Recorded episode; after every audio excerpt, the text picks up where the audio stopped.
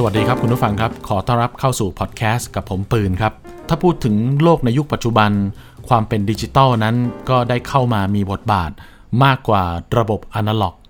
เรียกว่าแทบจะร้อยเปอร์เซ็นต์ก็ว่าได้นะฮะ เกือบเกือบร้อยเปอร์เซ็นต์ก็แล้วกันอะอาจจะเหลือไม่ไม่กี่อย่างที่ยังเป็นอนาล็อกเหมือนเดิมอยู่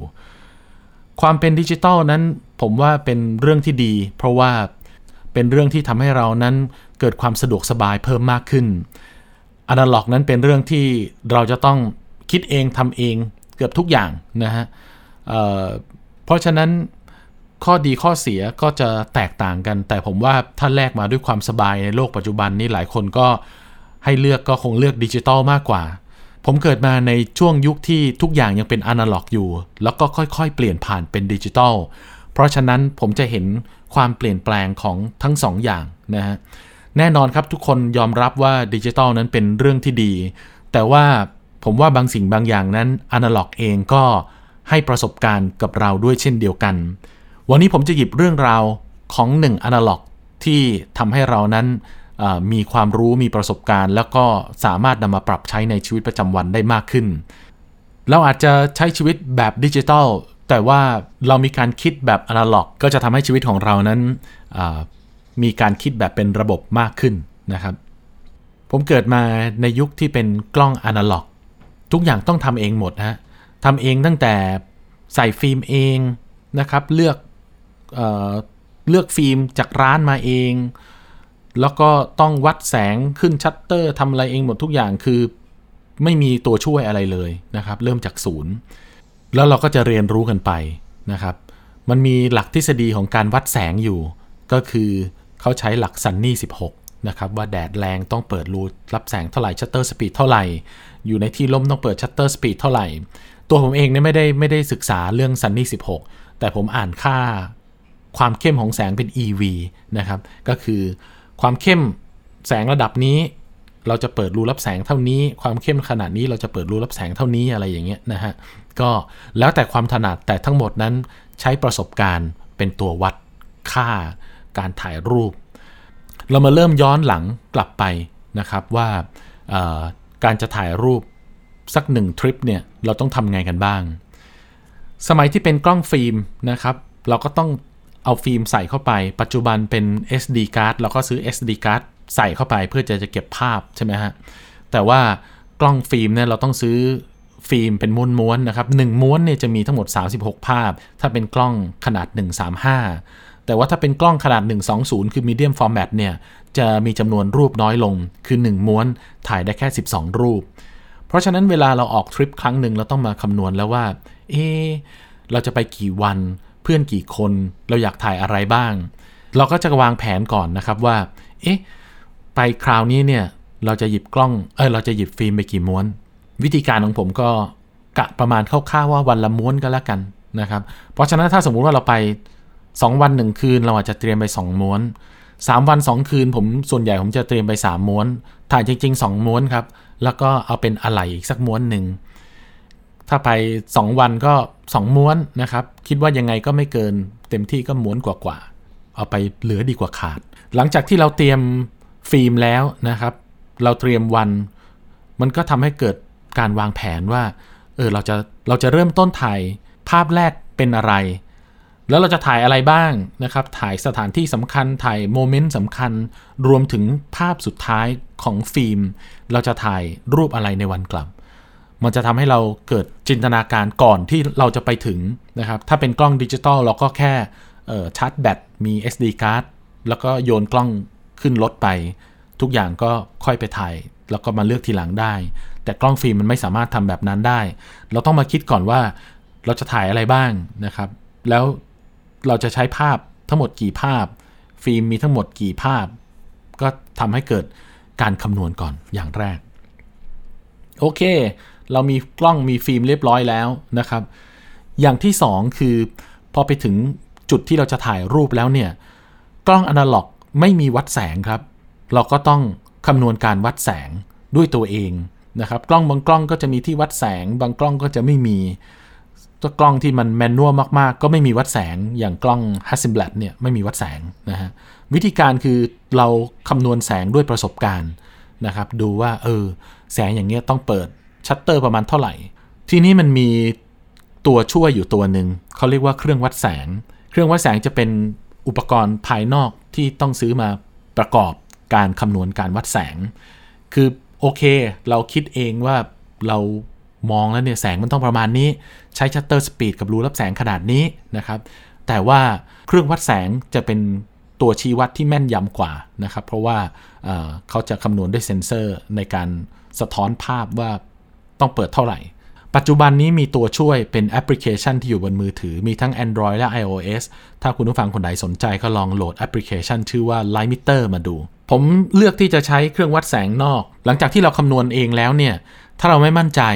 เราใช้เครื่องวัดแสงวัดอีกครั้งหนึ่ง ปรัชญาข้อที่ 2 ของการวัดแสงก็คือการตรวจสอบ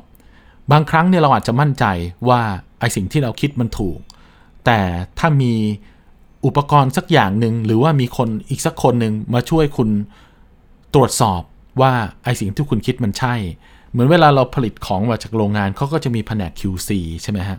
หรือของทางราชการก็จะมีแผนกตรวจรับอะไรแบบเนี้ย ถ้าการสร้างการอะไรสักอย่างหนึ่งเราคิดแบบปรัชญาก็คือ ถ้ามีคนมาตรวจสอบมาช่วยดู ก็จะทำให้งานนั้นมีความหนักแน่นมากขึ้น มีความมั่นใจมากขึ้น ตัววัดแสงก็เลยจะเป็นตัวช่วยอีกตัวหนึ่งที่ทำให้คุณนั้นสามารถที่จะทำงานได้ไม่ผิดพลาด หลังจากที่เราวัดแสงแล้วนะครับ เรามีภาพแล้ว เสร็จแล้วเราก็ต้องถ่ายภาพ ข้อเสียอีกอย่างหนึ่งของอนาล็อกก็คือ พอคุณถ่ายภาพแล้วเนี่ย คุณจะไม่สามารถที่จะ มองเห็นภาพได้เลยนะฮะคือถ่ายปุ๊บเนี่ยต้องเอาไปล้างก่อน ล้างสแกนอัดนะครับสมัยก่อนก็ล้างอัดสีอะไรเนี่ยนะฮะเร็วสุดก็ 30 นาที แต่ว่าในปัจจุบันเนี่ยคุณสามารถที่จะใช้อะไรถ่ายรูป แล้วคุณเห็นรูปได้เลยนะครับ ไม่ว่าจะเป็นมือถือนะครับ หรือว่าบางคน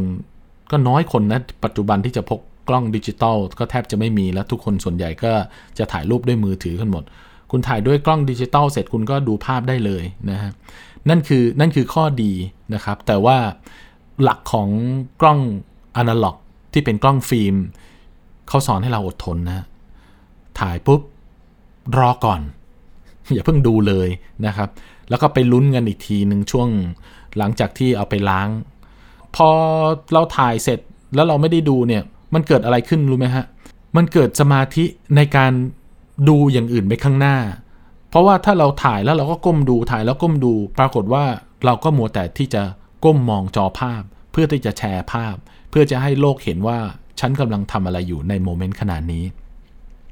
แต่ว่าการถ่ายภาพด้วยกล้องฟิล์ม พอคุณถ่ายเสร็จปุ๊บ คุณก็โฟกัสไปอย่างอื่น เพื่อที่จะมองหาสิ่งที่คุณอยากจะถ่ายรูปต่อนะครับ แล้วคุณก็เลิกไปกังวลกับมันว่า จะสำเร็จหรือจะไม่สำเร็จนะฮะ ปรัชญาเรื่องนี้สอนเกี่ยวกับการรอคอย ผมว่าในยุคปัจจุบันเนี่ยโลกดิจิตอล spoil เราให้ให้ได้อะไรเดี๋ยวนี้ทำอะไรเดี๋ยวนั้น มันก็เลยทำให้ปัจจุบันนั้นเรามีความอดทนน้อยลง มีการรอคอยได้น้อยลงนะครับถ้าเทียบกับสมัยก่อนเรามีความอดทนกันสูงมากขึ้น อาจจะไม่ได้เกี่ยวกับกล้องอนาล็อกดิจิตอลอะไรเนี่ยนะแต่ว่าการฝึกการ การได้อะไรมาที่ไม่ได้ทันทีเนี่ยมันก็ทำให้เรามีความอดทนในการรอคอยได้มากขึ้น หลังจากที่เรารอคอยเสร็จเรียบร้อยนะครับแล้วก็ฟิล์มไปส่งล้าง ล้างเสร็จแล้วก็กลับแล้วไม่ได้ดูรูปนะ เราก็ต้องกลับบ้านกลับช่องอะไรมา แล้วก็บางร้านเนี่ยเราก็ต้องไปรับหรือว่าเราเขาจะไลฟ์ใส่ CD มาให้ บางร้านก็ทันสมัยหน่อยเขาก็ส่งผ่าน Google Drive มานะฮะก็ต้องใช้เวลาหน่อย สิ่งที่มันสะท้อนกลับมา ในสเต็ปต่อมาก็คือ คือเราพอเราเห็นรูปแล้วเนี่ย ใน 36 รูปหรือใน 12 รูปอะครับ แน่นอนนะไม่มีอะไร perfect คุณถ่ายกล้องดิจิตอลเองคุณยังทราบเลยว่า ไอ้ที่คุณถ่ายมามันไม่ได้มันไม่ได้โอเคทุกรูปนะครับทั้งๆที่เราก็ถ่ายเกินร้อยหรือ 200 รูปต่อทริปด้วยซ้ำแต่กล้องอนาล็อกนั้นถ่ายแค่ 36 รูป หรือ 12 รูปในรูปแบบของ medium format เพราะฉะนั้นแน่นอนครับใน 12 รูป จะมีรูปที่ใช้ไม่ได้ ถ้าคุณประสบการณ์ยังไม่ค่อยเยอะมาก คุณอาจจะมีรูปเสียมากกว่ารูปดี ประสบการณ์คุณเยอะมาก คุณก็มีรูปดีมากกว่ารูปเสีย แต่ว่าไอ้ไม่เสียเลยเป็นไปไม่ได้ หรือคุณอาจจะต้องแม่นยำมากๆ อาจจะไม่เสียเลยได้ การที่มีภาพดีและภาพเสียสอนอะไรเราอะสอนให้เกิดความยอมรับ คือบางครั้งบางคราว เราอาจจะทำอะไรที่ผิดพลาดไปบ้างนะครับ เราก็ต้อง ยอมรับในความผิดพลาดของตัวเอง ยอมรับในความผิดพลาดของคนอื่น ไอ้ไม่ผิดเลยเนี่ย มันไม่มีหรอกนะครับ มันก็ต้องมีผิด เราก็ต้องให้อภัย และเราก็ต้องให้อภัยตัวเอง แต่ว่าการให้อภัยตัวเองนั้น ไม่ใช่ว่าปล่อยผ่านไป ก็ให้อภัยตัวเองแบบพัฒนาให้มันดีขึ้น ผมผมถ่ายรูปด้วยกล้องมีเดียมฟอร์แมต12 รูป ครั้งแรกเนี่ย ผมเสียทั้ง 12 รูป โดยที่ผมให้คนอื่นล้างให้นะ ก็ต้องมาตรวจสอบนะครับ กลับมาตรวจสอบพิจารณาว่า เอ๊ะมันมันมันเสียเพราะอะไร มันมีปัญหาเพราะอะไร เช็คไปเช็คมา มันเป็นปัญหาทางด้านเทคนิคของกล้องนะฮะ ไม่ใช่เป็นที่ตัวเรา ก็เราก็ทำการแก้ไขและปรับปรุงให้มันดีขึ้น นี่คือกุศโลบายหรือปรัชญาที่ทำให้มาพัฒนาตัวเราเองนะครับ บางครั้งมันเกิดความผิดพลาดในตัวเราเกิดขึ้น เราคงต้องกลับมาดูว่าไอ้สิ่งที่มันผิดพลาดนั้นมันเกิดที่ตัวเรา หรือมันเกิดที่กระบวนการในการสร้างชิ้นงานนั้นนะครับ ก็กลับมาแก้ไขพัฒนาให้มันดีขึ้น นี่คือสิ่งที่จะพัฒนาตัวเราต่อไป เพราะฉะนั้นการถ่ายรูปอนาล็อก1ม้วนฟิล์มเนี่ยนะครับ อย่างแรกผมคิดว่าเราได้การวางแผน คิดก่อนว่าจะไปถ่ายอะไรบ้าง 12 รูปนะครับออกจากบ้านไปขับรถกลับบ้านเนี่ยเอ๊ะถ่ายอะไรดี 2. เรามีการตรวจสอบ นะครับ ภาพมันใช้ได้หรือยังนะโฟกัสโอเคไหมรูรับแสงกับที่เราวัดแสงไปเมื่อกี้มันใช่หรือเปล่า ทุกอย่างมันจะมีกระบวนการของมัน พอคุณทำบ่อยๆทำซ้ำๆมันจะเป็นอัตโนมัติที่ตัวคุณไม่ได้เป็นอัตโนมัติที่ตัวกล้อง คือพอคุณเห็นว่าแสงมันระดับนี้ คุณสามารถที่จะปรับ shutter speed ปรับรูรับแสง ปรับโฟกัสได้ในเวลาที่เกือบจะพร้อมกัน โดยที่คุณไม่ต้องใช้ตัวช่วยอะไรเลย มันทำให้คุณสามารถตรวจสอบทำให้คุณมีสมาธิมากขึ้น อย่างที่ 3 คือทำให้คุณมีความอดทนนะครับถ่ายรูปเสร็จแล้วไม่เห็นรูปนะ รอล้างฟิล์มก่อนพอคุณรอคอยได้คุณอดทนได้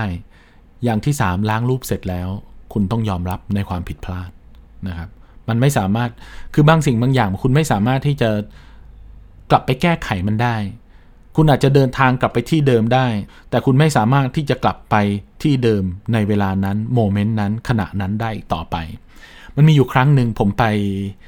ญี่ปุ่นครั้งแรกนะครับ ไปที่ศาลเจ้าแห่งหนึ่ง ตอนที่ผมไปครั้งแรกเนี่ยเขาไม่ได้ห้ามที่จะเอากล้องถ่ายรูปเข้าไปถ่ายในศาลเจ้า